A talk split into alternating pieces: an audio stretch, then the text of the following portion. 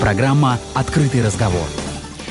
В Воронеже 15 часов 3 минуты. У микрофона Оксана Красных. Здравствуйте. Сегодня среда, 12 августа. Как всегда, мы работаем для вас в прямом эфире на радио «Шансон Воронеж» на частоте 102 и 8 FM. Мы продолжаем следить за ситуацией с коронавирусом, которая развивается в нашей стране и регионе. И сегодня мы поговорим и узнаем вообще, в принципе, возникли ли какие-то фобии у людей из-за того, что у нас пандемия, из-за того, что кто-то сидел в изоляции, и из-за того, что нам предрекают следующую волну. А консультировать нас будет доктор медицинских наук, профессор, врач-психиатр, психиатр-нарколог, психотерапевт, сексопатолог, заведующий кафедрой психиатрии и наркологии ВГМУ имени Бурденко Олег Юрьевич Ширяев. Здравствуйте, Олег Юрьевич. Приветствую вас. Я буду очень-очень тебя беречь. Я буду пламенем наших свеч. Я буду очень-очень тебя беречь. Я буду небо за тебя молить. Буду пламенем наших свеч. Я буду очень тебя любить. Я буду очень-очень тебя беречь. Я буду небо за тебя молить. Я буду пламенем наших свеч. Я буду очень тебя любить. Одинокий дождь целует витрины и смывает ложь Фальшивых линий в лунное депо Уходят звезды, но твои следы Не смоет осень. До сих пор во мне твой запах лета. Сладкий дым потухшей сигареты. Шепот моря на диктофоне. И твое тепло в моих ладонях. Я буду очень-очень тебя беречь Я буду небо за тебя молить Я буду пламенем наших свеч. Я буду очень тебя любить. Я буду очень-очень тебя беречь. Я буду небо за тебя молить. Я буду пламенем наших свеч. Я буду очень тебя любить Знаю, ты придешь согреть мою полночь и пустые сны. С собой наполнишь твой сердечный пульс Душой услышу на сезон дождей. Мы станем ближе, у меня внутри Твой лучик света на губах твоих. Дрожат рассветы в каждом вдохе В каждом взгляде. Ты всегда со мной Ты всегда рядом очень-очень тебя беречь Я буду небо за тебя молить. Я буду пламенем наших свеч. Я буду очень тебя любить. Я буду очень-очень тебя беречь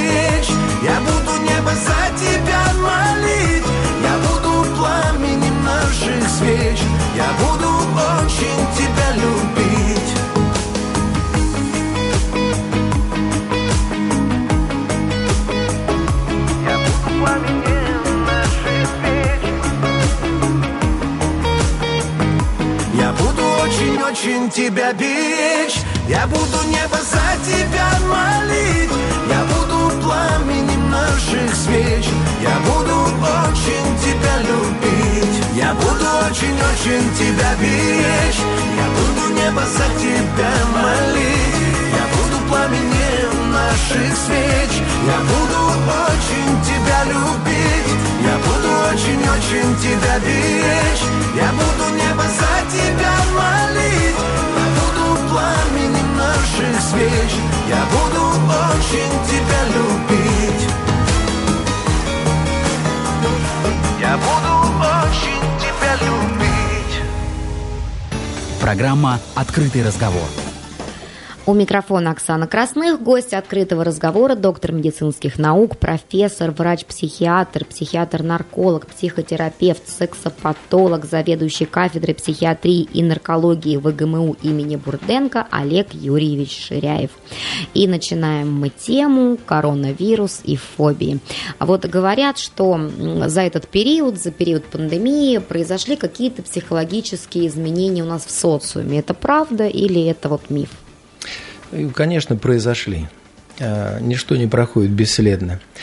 Э, в принципе, когда мы говорим о такого рода событиях, которые охватывают большую часть населения, а, не только в России, но и во всем мире, э, недаром это называется пандемия, это бесследно не проходит.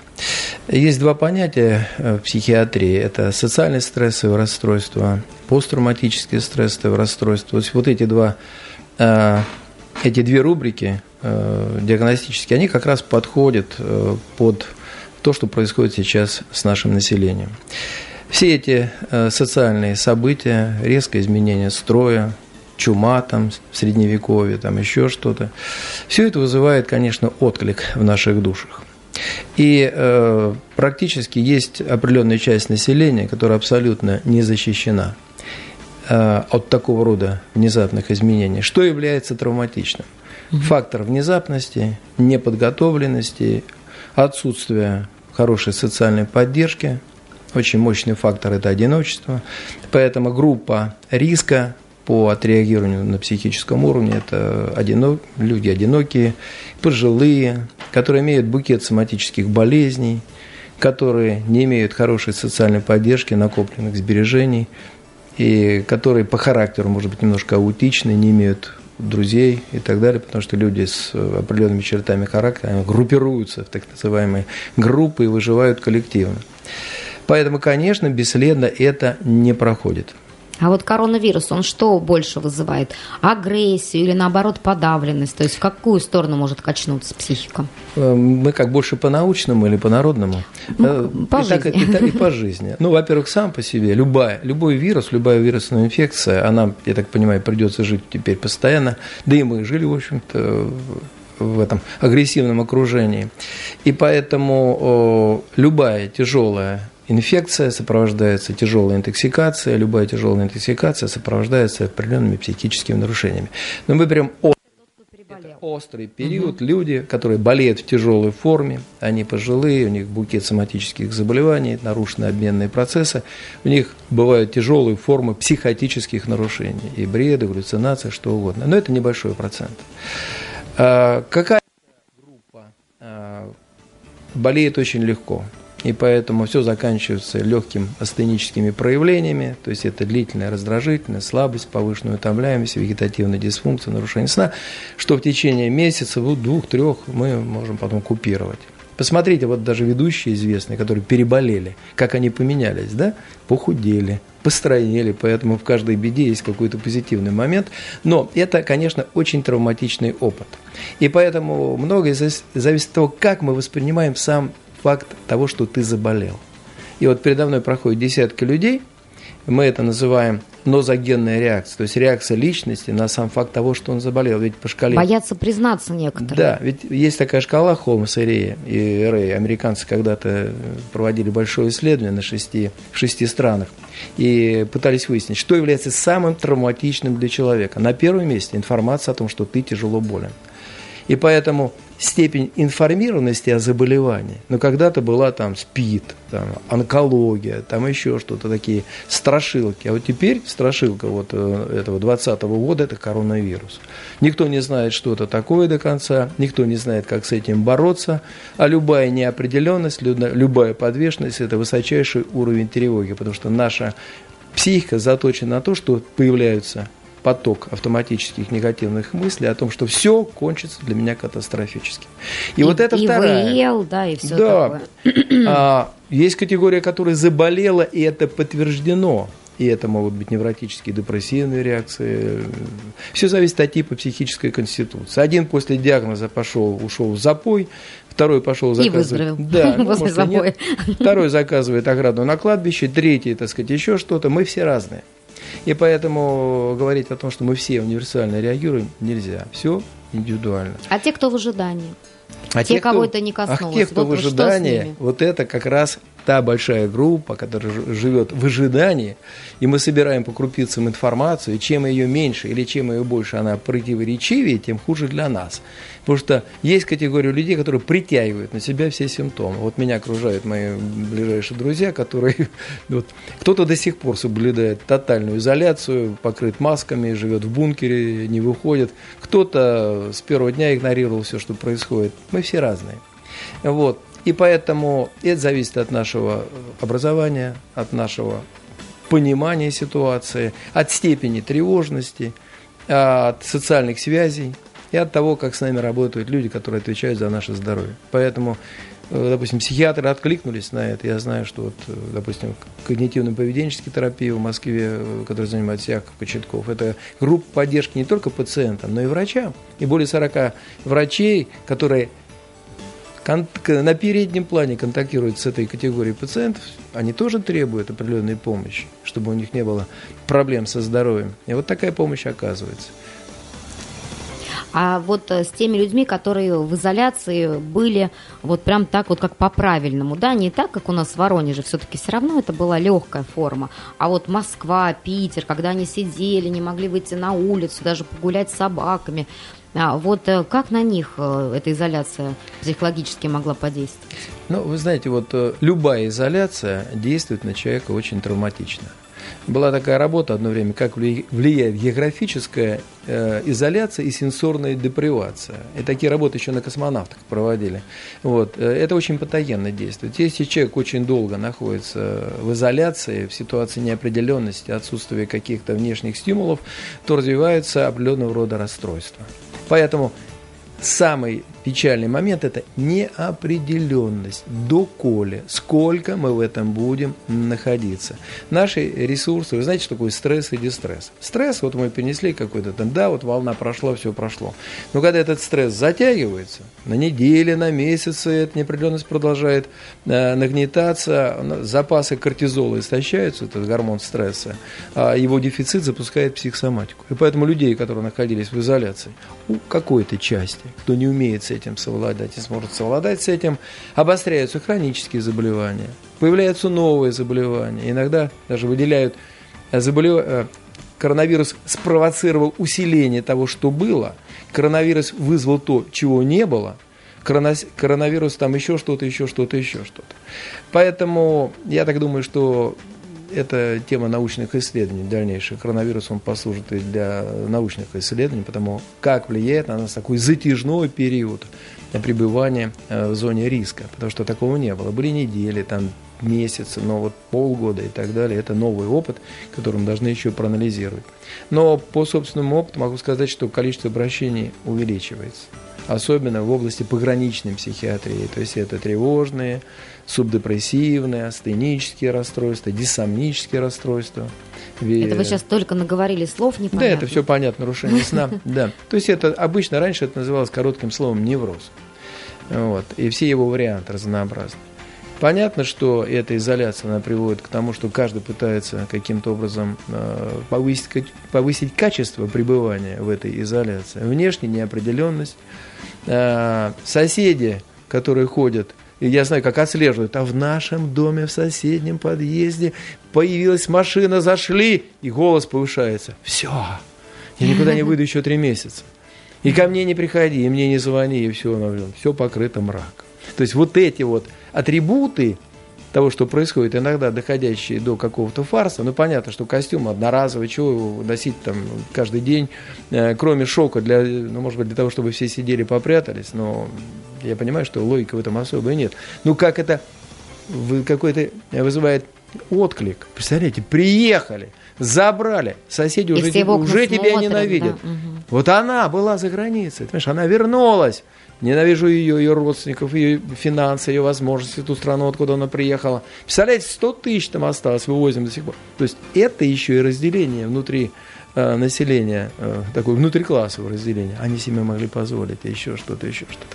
Конечно, это э, такой очень интересный феномен, и люди по-разному к этому относятся. И некоторые полностью блокируют все внешние контакты. Ну, это чревато тем, что будут меняться какие-то их психические особенности, их поведения, черты характера, потому что вот до сих пор есть люди, которые ходят в маске, в противогазе. Сидит тут одна напротив. Да, в противочумном костюме, они никому не открывают, и все через замочную скважину происходит. Ну и такая категория тоже есть. Я э, за разумный компромисс. Но этот компромисс возможен только в случае, когда мы знаем, с чем мы имеем дело, мы знаем степень э, патогенности для нас и возможные последствия. Тогда все готовы играть по правилам. Но когда одному можно, другому нельзя, и кто-то выступает, везде ходит без масок, без средств защиты, а нам предлагают это сделать, э, я в это не верю. Ну, как все говорят, ну а им-то можно, тогда и я не буду. Ну, тогда все, все так все. Нет, ну, наверное, не да. зря у нас в самом начале пандемии э, в России, когда она пришла, первые лица переболели уже там в первые месяцы, помните? И да. премьер-министр наш новый не успел заступить, тут же соскочил на больничный. Да. Поэтому да. они показали, что великие тоже болеют, а мы да. тут сидим, думаем, ну раз уж да. в обкоме. Нет, это дисциплинирует. На кого-то это действует безотказно. Это очень хороший, так сказать, маркетинговый ход. Я не, не в том, что кто-то не болел. Все болели, но э, можно проболеть молча, а можно об этом рассказать. И это впечатляет. Опасность велика. Сижу дома раз уж такие лица не застрахованы. Конечно, это очень опасная инфекция. Никто не, не умаляет так сказать, патогенности этого процесса. И, конечно, это очень серьезная э, проблема для нации, для всего мира. А, но в то же время, э, вот я говорю, что степень информированности и понимания ситуации это во многом облегчает течение и пребывание в изоляции человека, который в этом вынужден находиться месяцами, а иногда и годами. А нет ли некого э, привыкания уже к этой ситуации? То есть если в начале, когда все возникало, э, раскручивалось, и люди действительно боялись и ненавидели тех, кому приехала машина, и ненавидели тех, кто приехал на этой машине – я имею в виду скорой медицинской помощи, которая забирала да, людей а, с вирусом, и тех, кто ездил за границу, и что они туда поперлись, такая ситуация то нет ли такого, что сейчас уже более наплевательски люди конечно, относятся? И... Конечно, конечно, это называется феномен адаптации. Угу. Нельзя долго бояться. Вот, в конце концов наступает привыкание, вот, и этот процесс начинает протекать уже по другому руслу. Поэтому чем дольше мы будем в этом пребывать, тем быстрее мы к этому привыкнем. Вот. Но желательно, чтобы мы привыкли и правильно вели себя в этой ситуации. Если это будет регулярно повторяться, мы должны четко понимать, что мы должны делать, что должны делать власти. Если мы играем, то все играем по одним и тем же правилам. Поэтому я за трезвый, взвешенный компромисс. А вот э, вы как-то сказали, что увеличилось число обращений с неврозами, да, в этот ну, период. Ну, скажем, с тревожными, паническими расстройствами и так далее. А, и э, вот э, как вы помогаете людям? Что вы, что вы делаете для того, чтобы они пришли в нормальное состояние? Ну, Ситуация-то не закончилась. Да, есть определенные, э, есть так, так называемые протоколы, по которым э, оказывается медицинская помощь такого рода пациентам. И согласно эти, этим протоколам, Туда входит и медикаментозная терапия, туда входит психотерапевтическая помощь, туда входит все что угодно. Это можно делать теперь дистантно. Э, слава богу, что есть интернет и другие способы связаться с человеком. Вот, поэтому проводится традиционная терапия как в обычных условиях, только, может быть, в большей степени дистантно. Это во многом облегчает нашу жизнь. Сам факт, что человек может выйти из замкнутого пространства и хотя бы просто пообщаться, поговорить. У меня есть пациенты из других стран мира, если из тех же Соединенных Штатов, которые мне сообщают о том, что там происходит и какие там движения. Иногда даже показывают по WhatsApp какие там очереди, как соблюдают дистанцию, еще что-то. Ну, несколько стран могу писать. Я в режиме реального времени реально отмечал, что происходит с тем или другим, так сказать, в той или другой стране. На самом деле это очень серьезная проблема, повторю. Вот, но э, она требует э, решить их мир со всех сторон. Но есть группа лиц, пациентов, которые даже вплетают свои переживания в коронавирусную тему – и поэтому, если раньше там что-то было другое, то теперь вот коронавирус, коронавирус, как бы не было коронавируса. И все симптомы, хотя бы отдаленно напоминающие хоть что-то, это все переводится в разряд коронавируса. Но это такая общая тенденция. А есть ли какие-то, ну, меры профилактики? Вот, допустим, оказались вы в такой ситуации, э, которая может вызвать стресс. Не делайте того-то, того-то, того-то, ибо не усугубить вашу психологическую но есть такая э, тотальная профилактика, о которой мы всегда говорим. И когда вот человек гриппом заболел банально, приходит доктор и к доктору насморк, кашель, температура, диарея и так далее. Что доктор делает? Он его поздравляет. Как? С тем, что сработала твоя защита. То есть и кашель, и насморк, и диарея – это все форма соматической защиты.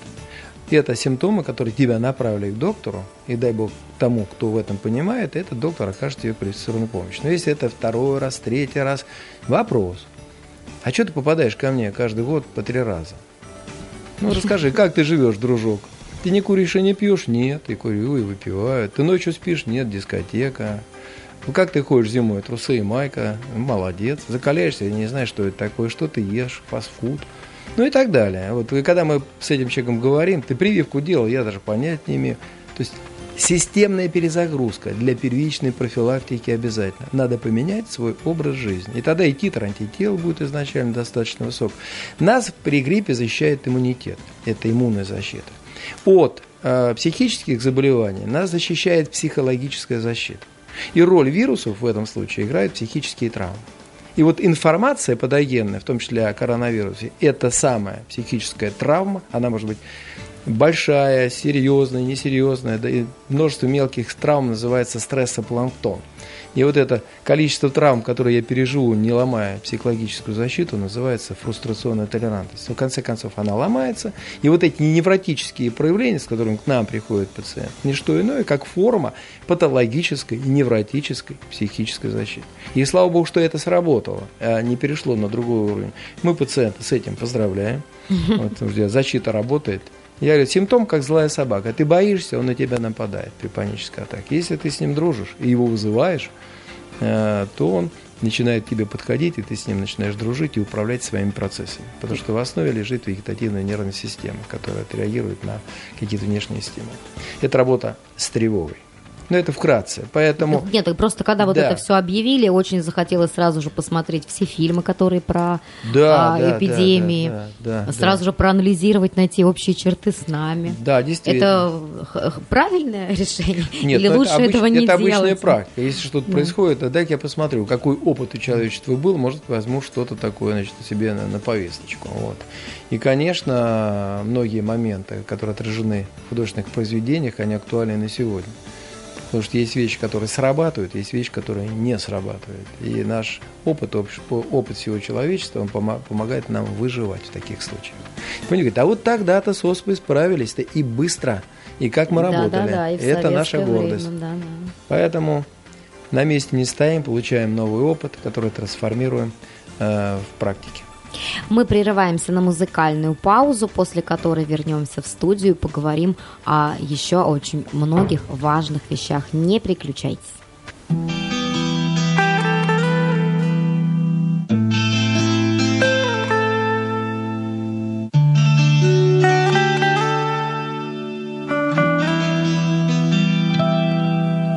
Ты знаешь, так хочется жить наслаждаться восходом багряным, жить, чтобы просто любить всех, кто живет с тобой рядом. Ты знаешь, так хочется жить просыпаться с тобой на рассвете. Взять и кофе сварить, пока еще спят все на свете.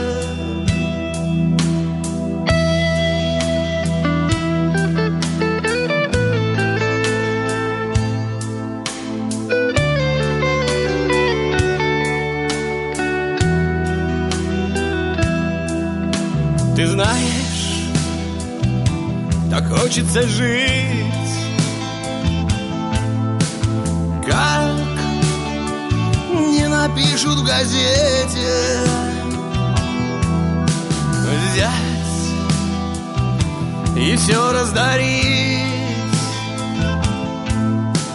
Жить, чтобы помнили дети. Ты знаешь, хочется жить. В миг, когда тебя задавило. Встать и всем объявить. Я вернусь, даже если прибило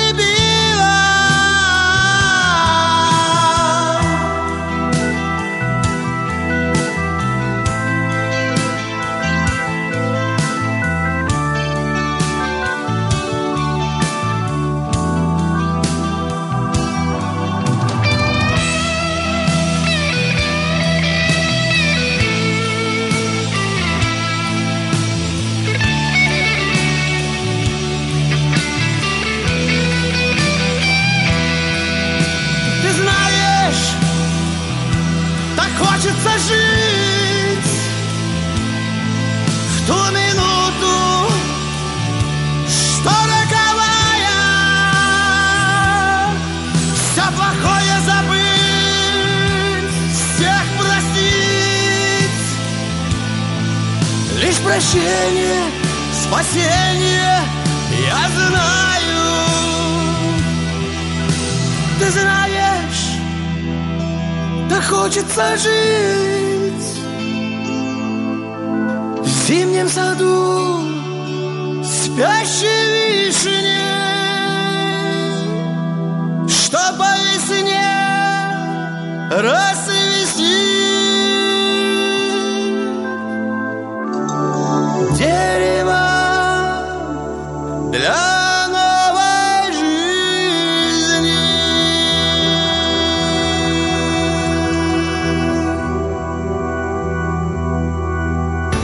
Программа «Открытый разговор». В Воронеже 15 часов 29 минут. У микрофона Оксана Красных. Гость нашей студии, доктор медицинских наук, профессор, врач-психиатр, психиатр-нарколог, психотерапевт, сексопатолог, заведующий кафедрой психиатрии и наркологии ВГМУ имени Бурденко Олег Юрьевич Ширяев. Обсуждаем мы коронавирус, пандемию и фобии, которые возникают у людей в связи с этой ситуацией. Олег Юрьевич, а есть ли люди, которым, ну вот, э, там, может быть, с какими-то психическими расстройствами, а мы как-то в одном из эфиров с вами пришли к тому, что у нас чуть ли не больше половины общества имеет некие психические отклонения. Так вот, кому вообще противопоказана изоляция, кому категорически нельзя оставаться там дома или в замкнутом пространстве? Есть категория а, людей, социофобов, так называемых. Как-то в одной из передач мы об этом Мгм. говорили. Люди, которые и так избегают общения и коммуникации. Они избегают смотреть в глаза, они избегают э, каких-то знакомств, они избегают вообще выхода из дома. Формируется явление под названием хихикамори, в конце концов. Таких очень много, допустим, в Японии, в Китае, да и у нас достаточно. То есть это крайний вариант э, завершения вот этого социофобического движения. И вот этим людям, конечно, им мать родная эпидемия, они и так сидят в комнате с закрытыми шторами, в интернете, так сказать, где-то еще.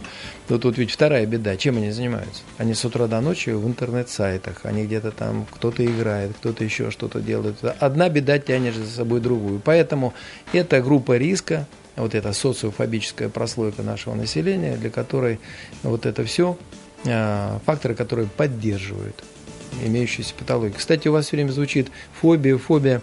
Э, Я хочу добавить, вот фобия – это страх чего-то конкретно. Допустим, коронофобия. Я боюсь заболеть. Вот, Есть уже такой Да. термин? Ну, я могу его Ввести. уже придумать. Мы ну, конечно, его есть. ввели. Корона. Да. да. А есть понятие тревога. Чем отличается страх конкретный от тревоги? Тревога неопределенна. Я ожидаю, что что-то произойдет, но я не знаю, что конкретно. И вот это ожидание, а это называется тревога. Иногда тревога, свободно плавающая, может трансформироваться в страх. Допустим, вы ожидаете, дочь ее нет там или сына, и вдруг скрип тормозом, виск. Да, что-то с ним произошло, фобия. Он там травмирован. Выглянули, нет, слава богу, не он. Все, опять свободно плавающая тревога. Вот, и они очень часто переливаются одно в другое. А тревога – это то базовое состояние, которое в 90%, если это не лечить, приводит к депрессии. Это другая проблема. А депрессия – это проблема суицидов 15%. А депрессия – это проблема болезни Альцгеймера, потому что люди, которые болели болезнью Альцгеймера, в 6 раз чаще дают нам дементное состояние. Поэтому одно цепляет за другое. Лечить или не лечить. Мало того, чистых форм сейчас мало. Вот сидит товарищ социофоб. Очень часто это сочетается с расстройством личности, с какими-то там тревожными расстройствами, еще с чем-то. Поэтому крайне редко мы можем какую-то отдельную рубрику обозначить. Обычно это какая-то корреляция, сочетание вот этих диагнозов. Это может быть генерализованное тревожное расстройство с паникой и паника с сырным расстройством. У человека с расстройством личности. Плюс к этому алкогольная зависимость, черепно-мозговая травма, там и еще что-то. Вот вам уже четыре диагноза. Где он будет лечиться? Вопрос стигматизации. Психиатру не пойду, я же не дурак, правильно? Лишат прав, там всего по жизни. Пойду врачу, неврологу или там мануальному терапевту. Он говорит, слушай, дружище, все твои проблемы от первого шейного позвонка. Три сеанса, и ты у меня будешь чемпионом. И таких вот рекомендаций можно смотреть очень много. Поэтому иногда люди теряют время, деньги. Я не против того, что есть остеохондроз, и есть своя категория пациентов, которые должны пользоваться услугами э, этой категории врачей. Но когда уходит время, и год, и два, и три, и мои пациенты иногда приходя спустя 2-3 года, слушай, я там 3 года уже пролечился. Но будь ты честным перед собой. Я тебе все, что мог сделать, дальше не могу. Предел компетентности достигнут. Но откажись от этого финансового потока. Но в конце концов отдай этой человеку право выбрать нормального специалиста. Если у меня, лично, когда я работаю с кем-то там какой-то период времени, не получается, я беру вину на себя, говорю, вы знаете, не хватает моих трех образований высших, не хватает моего статуса, э, вы очень сложный пациент, вот давайте, давайте, давайте, вас покажем кому-то. Есть система супервизии, когда нас проверяют наши старшие коллеги, более опытные. В этом ничего э, такого постыдного-то нет. И поэтому... А есть маги да. и волшебники, которые Нет, это вообще, исцеляют. это вообще определенная категория. Кстати, во время эпидемии идет вот такое четкое разделение групп пожилых людей. Некоторые из них, это называется мегафренический вариант. То есть люди, которые уходят в парапсихологию, в какие-то там э, непонятные спиритические вещи, еще куда-то и так далее. Вот. Есть люди-борцы, объединяются в коллективы, они так, где что, маски достать, там противочумный костюм, там степень за, за э, там 38 да, давай, вот так, выживают, выживают, они выживают. А, некоторые дрейфуют пассивно, живя прошлым. Вот как было хорошо тогда-то, а, при царе Горохе. Никаких коронавирусов не было, забывая, что было все еще и хуже. Вот мы по-разному, каждый выбирает свою нишу, и эта ниша для каждого своя.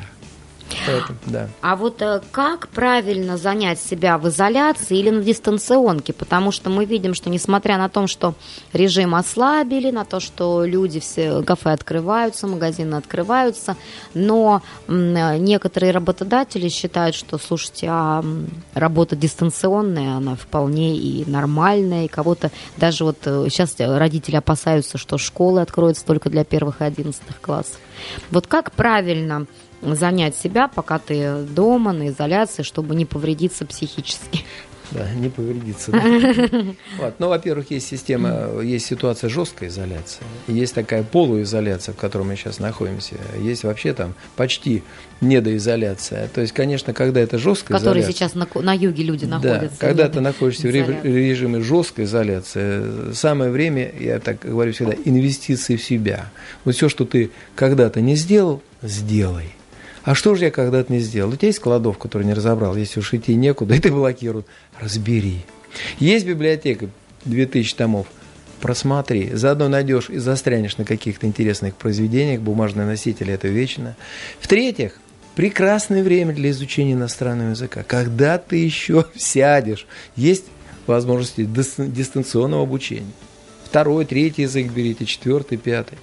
Это время для повышение IQ великолепно. Пожалуйста, занимайтесь своим физическим здоровьем. Повышайте. Есть люди, которые живут за городом, великолепно. Гуляйте с собаками по берегу реки. Набирайте 10 тысяч э, километров. Проанализируйте, наконец, как вы питаетесь. Уберите глютен в чистом виде. Да, Если но говорят, что на изоляции люди толстеть Если, начали. если у вас метаболический синдром, и уж не будем сейчас к этой теме переходить, уберите длинные углеводы, потому что это путь э, в проблемы с психикой. Глютен это хлеб, да, Глютен зерновой? это клейковина. Мы сейчас уйдем Нет. с вами в дебри. Да-да, ну ладно, да. ладно, не буду. Вот, но глютен рассматривают как фактор развития болезни Альцгеймера, один из вариантов. Во всяком случае, как фактор риска это есть. И поэтому, если вы хотите убрать зерновой живот, как пишет профессор Дэвид Перлмутер, от глютена придется отказаться. Вот. Но понятно, что есть... Я не буду сейчас вдаваться подробно в эту тему, это тема отдельной передачи. Поэтому обратите внимание, что мы едим. Вот вы же предложили сахар, я говорю, нет. Предложили мне вот какой-то фруктик, я говорю, да. Ну, не съели, Ну, ни не фруктик, пока, сахар. Да, проанализируем. Поэтому это очень интересно. Что мы пьем? Колы, фанты, пепси, да вода простая. Это самое то, что нам нужно. 2-3 литра и так далее. Посмотрите, и вы начнете меняться.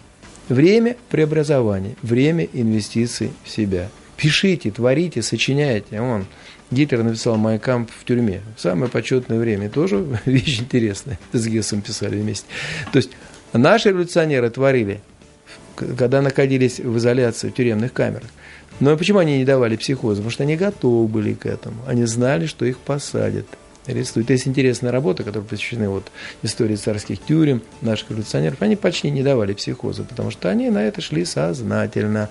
А когда тебе ночью постучали руки за спину, вот это, вот это источник И как жизнь раз психических как карточный нарушений. дом. Да. Ой, а я вам сейчас расскажу про себя. Знаете, как к изоляции готовилась? Прям очень. Прям бамс, объявляют нам первую неделю, а у меня уже и запасики всего припасено, и уже у меня списочек, что мне нужно разобрать, сколько ящичков. Потом один день посидела, два посидела, на третий день мне бабах и говорит, выходи-ка на работу. Пока все сидят, мы работаем. Знаете, какое разочарование было? У меня так шкафы не разобраны. Понятно. например. Ну, я все, что я перечислил, это доп. Э, функции. Конечно, повышение профессионального мастерства. Да поработайте над теми разделами, которые вы э, слабовато знаете. Это очень хороший А вариант. с ленью как бороться? Потому что когда ты знаешь, что тебе нужно идти, добираться до работы, то ты, соответственно, и одеваешься, а, и там ты знаешь, что вот это, в это течение, э, в течение этого времени ты работаешь, а, находишься на работе, а когда ты сидишь дома, время, оно просто расплывается, и ты думаешь, я полежу лишний раз, лишний час, а потом час затягивается на Да. сутки. Вы знаете, иногда полезно и полениться, но Ой, об должно быть- этом мы, кстати, поговорим после рекламной договорились. музыкальной паузы. Не переключайтесь.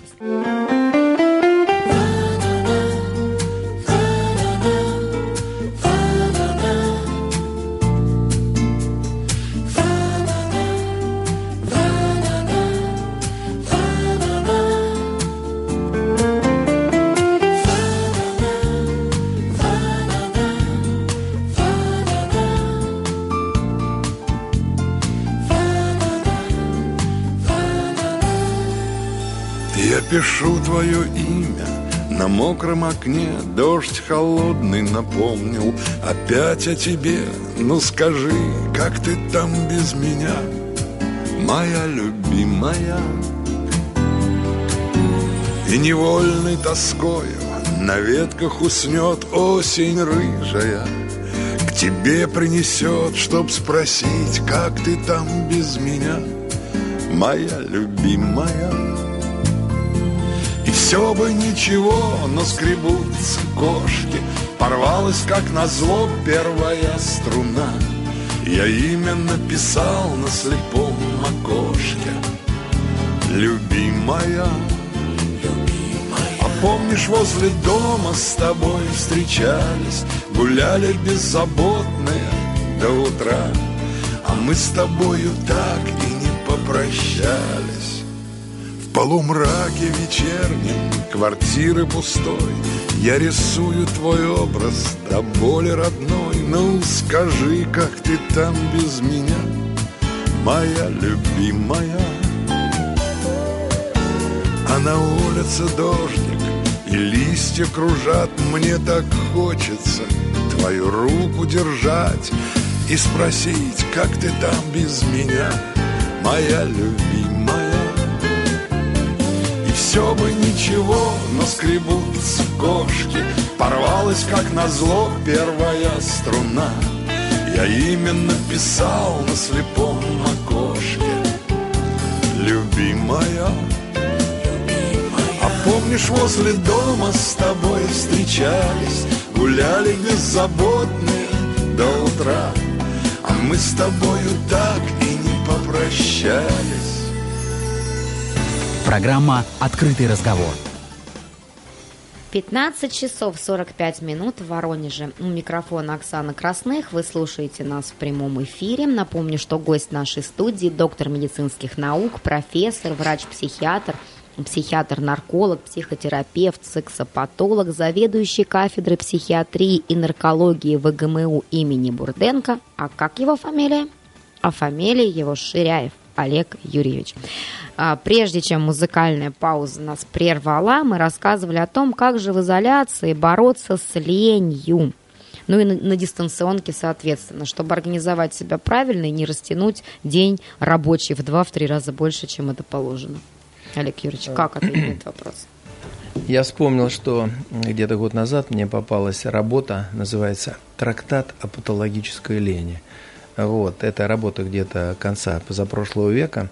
То есть психиатры того времени, причем э, где-то французский автор, фамилию не помню, уже посвящали этому даже как тема научного исследования.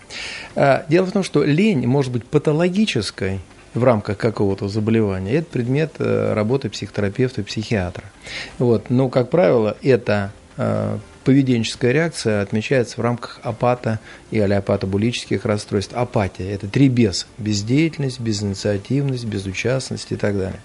Вот. А если это лень в рамках э, особенностей поведения, э, стереотипы жизни, ну, у человека все есть, на всем готов, куда себя деть и так далее. Это вопрос воспитания. Кстати, этот автор говорит о том, что все кроится в ранних детских годах вот эта вот установка, которую мы получаем от родителей, как нас воспитывали как кумира семьи, ничего не давали делать, так начиная, так называемая выученная беспомощность. Он все там вроде закончил, ничего делать не может, ничего не получается, в 30 лет мама ему жарит, парит, стирает, одевает, обувает и перепроверяет. Э, лучший способ – это структурированность. То есть, если вы понимаете, самое главное, что вы понимаете, что это проблема. И в этом случае надо найти человека, которому, которому вы доверяли, такой альфа-специалист, который бы вас проструктурировал. Все мои пациенты проходят этот процесс структурирования, когда я расписываю каждую минуту их дня, что они делают, чем они занимаются, чем они это заполняют. Получается, значит, мы поправляемся. Не получается, значит, не поправляемся. Поэтому это процесс, э, на который мы воздействуем с двух сторон. Надо себя заставить. Заставлять. Или а... найти человека, который поможет это сделать. Ко мне обращайтесь. Ага, ладно. Звоню вам как-нибудь. А вот мне такой фильм я смотрела очень интересный, недавно прошел, называется он «Триггер». И вот там главный герой, врач-психиатр, а у него была своя методика, очень радикальные способы лечения он применял а, по отношению к пациентам, он а, опускал человека а, в самую бездну его проблем, да, и как бы через кризис – Э, через переживание, э, тот э, через обострение, тот как бы должен был излечиться. Вот вы как специалист, как вы считаете, это вообще можно применять такие издевательства над человеком или нет? Издевательство? Насколько я помню, там персонаж, я не все это, конечно, посмотрел, какой-то, какие-то фрагменты, хотя бы должен был просмотреть бы все, но не хватает на всю энергии сил. Много конкурентных фильмов есть. А, насколько я помню, там психолог психолог. Психолог да, не давал клятву Гиппократа, значит, поэтому он волен э, творить, что ему угодно в пределах его понимания того, что могу, что не могу. Э, конечно, любой метод э, работает индивидуально в руках специалиста. Одна и та же процедура, но есть такой, допустим, метод э, экспозиции. Человек боится ножей, ну, к примеру. И э, метод экспозиции предполагает, или поведенческий эксперимент, что я этому человеку должен Сейчас у меня есть пациентка, она боится лягушек. Даже говорить об, об этом нельзя. Или там кто-то боится ос. Я не могу ее вылечить, не предъявив пугающий стимул. Ну как я его предъявлю? Это разница. Если вот метод этого доктора из этого фильма... Так кинуть лягушку за пазуху. Ну, он, да? да, он бы посадил в лягушатник эту даму, понятно, или там в оружейный магазин с ножами принес. Это была бы, конечно, шоковая терапия, что был посет неизвестно, он бы сбежал. А, или у меня был случай, мой пациент говорит, мне доктор, психотерапевт сказал, он боится ножей, к ним не подходит, прячет, потому что он уверен, что он что-то с ними там сделал. Говорит, слушай, сходи там в магазинчик, вот купи мне там тесак самый большой и принеси. идея хорошая. Но так это не делается. Человек должен быть подготовлен, а человек должен быть предупрежден, это совершенно другая технология проведения этой, в общем-то, медицинской манипуляции. Но личности разные, мы все разные, у нас отпечатки пальцев разные. Один прочитал это так, и поэтому больше пациентов у него не будет а второй прочитал это по-другому. Это вопросы этики на самом деле. Есть такая тонат-терапия. Некоторые люди, вот, которые боятся смерти, их погружают в гроб и опускают. Но это тоже метод, это кому-то помогает. Но я же не могу без предупреждения кого-то зарыть, чтобы потом меня посадили. Это, конечно, уже перекосы явные. Есть такая фраза «не навреди». Есть еще одна фраза «не должна быть терапии тяжелее заболевания». Если я его лечу от страха ножей, и при этом я вызванию энурез, стики и заикания, и хроническую бессонницу, ну, он скажет «спасибо, ножи». Ну, нет, ну, а ты вылечили же от Есть понятие, Оксана, разумный компромисс. Чувство мера, долго, понимание и профессионализм. Вот это можно, это нельзя. Что он там вытворял? Понятно, это художественное произведение, понятно, это его авторский подход, но я думаю, что долго он не проработает. Он из тюрьмы вышел, туда же и придет, но и плохо кончил. Вот. Поэтому мы знаем, что это есть, такие шоковые методы терапии. Вообще шоковый метод в психиатрии один, это метод электрошоковой терапии. А все остальное, например, шок, что внезапность и интенсивность, что-то резко меняем, меняем парадигму. Мы с вами обсуждали и, да. и кино, и э, коронавирус. У нас мало времени остается. И тут как бы ожидая вас в гости, а очень многие вас ждали из моих знакомых долго, они мне понабросали вопросы. Вот можно я вам их задаю? Давайте, давайте. Сколько успеем. Вот Диана спрашивает, может ли гипноз излечить, например, ожирение? Вообще гипноз может излечать э, от каких-то заболеваний? И вообще гипноз – это традиционный метод, который э, является классическим золотым стандартом лечения психотерапии. В свое время Фрейд, он начинал с того, что он поехал к Шарко в клинику, потому что он был беден, а его будущая теща сказала, не женишься, пока деньги не заработаешь. Но он решил, что вот гипноз – это то, что кормит. А Шарко это был такой француз, очень эпатажный, театральный, который всех лечил гипнозом. И вот где-то несколько месяцев там Фрейд поучился, э, вот, был разочарован в этом методе, э, потому что он работал недолго и требовалось повторение этих сеансов. Приехав в Вену, он сразу поднял свои консультации до 40 там, франков, что стоил дорогой костюм. Но народ пошел народ пошел. То есть э, гипнотические подходы, они хороши, но гипноз в медицинских целях – это четкие показания. Очень часто приходит, а мне в гипноз. Я в свое время, когда был студентом и э, начальный, там, э, там, когда начинал свою профессиональную подготовку, я тоже болел гипнозом. И как и Фрейд, я был им разочарован. Выстраивалась очередь, амавроза, там, блефароспазма, там еще что-то. Все проходит, через три дня они опять стоят в очереди. Студент спрашивает, что, что? Я говорю, ну, говорю, по новой теперь не хватает постгипнотического воздействия. То, что мы видим э, по телевидению, по радио, шоу-программы, это другое использование А вот, кстати, Чумак, вот этот вот Кашпировский, ну, да. помните, в 90-е? Это, это другая немножко технология в зал. Из, чем больше людей, чем, тем проще провести сеанс. Есть 15% э, гипнабельных пациентов, с которыми у тебя хороший рапорт, рапорт, они рассаживаются, они дают нам вот эти истерические дуги, на которые реагируют по механизму индукции соседи, все получаем как надо. Труднее всего один на один, и особенно с невротиками, кроме истерического невроза, у них высокий уровень сопротивляемости. Поэтому э, для чего? Ну, давайте я скажу, что вам э, там, муж не изменял. И будете три дня думать, что он вам верен. А мужу Через лучше ска- дня... скажите мужу, чтобы он не изменял. Да, ну, тогда да, зачем вы? Тогда зачем вы? То есть, э, понимаете, не амнезия, вытеснение или там отрицание чего-то, а проработка ситуации. Это является пато, таким патогенетическим методом или каузальным методом психотерапии. Причем кому-то тики, не, там, энурезы, там еще что-то, заикание деткам в определенном возрасте. Прекрасно. Людям с истерическим компонентом прекрасно. Но это не должно быть системным. И, знаете, вот я шью всем один костюм, всем гипноз. Ну и что? Кто-то скажет, боже мой, какой гипноз, он меня вылечил. Кто-то скажет, вообще ерунда полная, деньги забрал, ничего не сделал. Третий, я вообще не понял, что я там делал. Я все время все ощущал. Вот, поэтому нельзя всем шить один костюм. Всегда подбор практик, техник, это всегда очень индивидуально. Это всегда комбинация. А Юлия спрашивает, можно ли назвать зависимостью любовь играть в компьютерные игры у детей и у взрослых? И если это зависимость, то излечима ли она? И вот это слово ключевое – любовь. Даже любовь может быть зависимостью. Кстати, э, такая вот любовно-эротическая зависимость – одна из самых сильных. Это такое измененное состояние сознания, когда мы воспринимаем объект, с которым мы взаимодействуем, не совсем правильно. Это сверхценное отношение, как у мамы к ребенку. Ребенок самый лучший, самый красивый, хотя он там непонятно какой, там хулиган и двоечник. Невеста, ну самая, ну все говорят, какая она самая, да посмотрите, не вижу, потому что выбрасываются эндогенные опиоиды, они изменяют синтез допамина, и нам она кажется самой прекрасной в мире. Вот, зависимость может быть любой, химической, не химической. Вот пищевые зависимости, вы спросили, гипноз, ожирение, там не химический, интернет, гэмблинг, э, шопинг. А гэмблинг это что такое? Э, патологическая игра зависимости от игр. Mm. Все зависит от, есть критерии зависимой личности, все зависит от времени. Если вы поиграли в игру 30 минут и больше не играете, занимаетесь своими э, социально значимыми действиями, это одно. Если вы зашли играть и вышли через три дня, проиграв все, что можно, это другое. Понимаете? Если вы занимаетесь сексом один раз там, в три дня в течение там, двух часов, будем считать как вариант нормы для средней половой конституции, но если вы занимаетесь этим 30 э, дней в месяц, забывая накормить детей и чем-то заняться еще, это уже какой-то другой вариант, понимаете?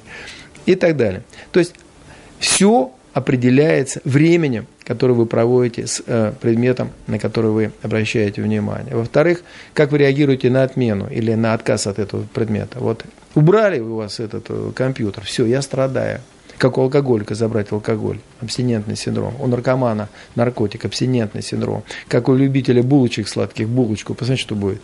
Отдайте булочку, отдайте сыр, огромный выброс э, казоморфина и так далее. То есть мы зависимы и от пищи, а в основе лежит биологическая система награды, награды через биоидную систему выброс допамина. Мы все внутри нас носим вот эти э, механизмы биологической награды.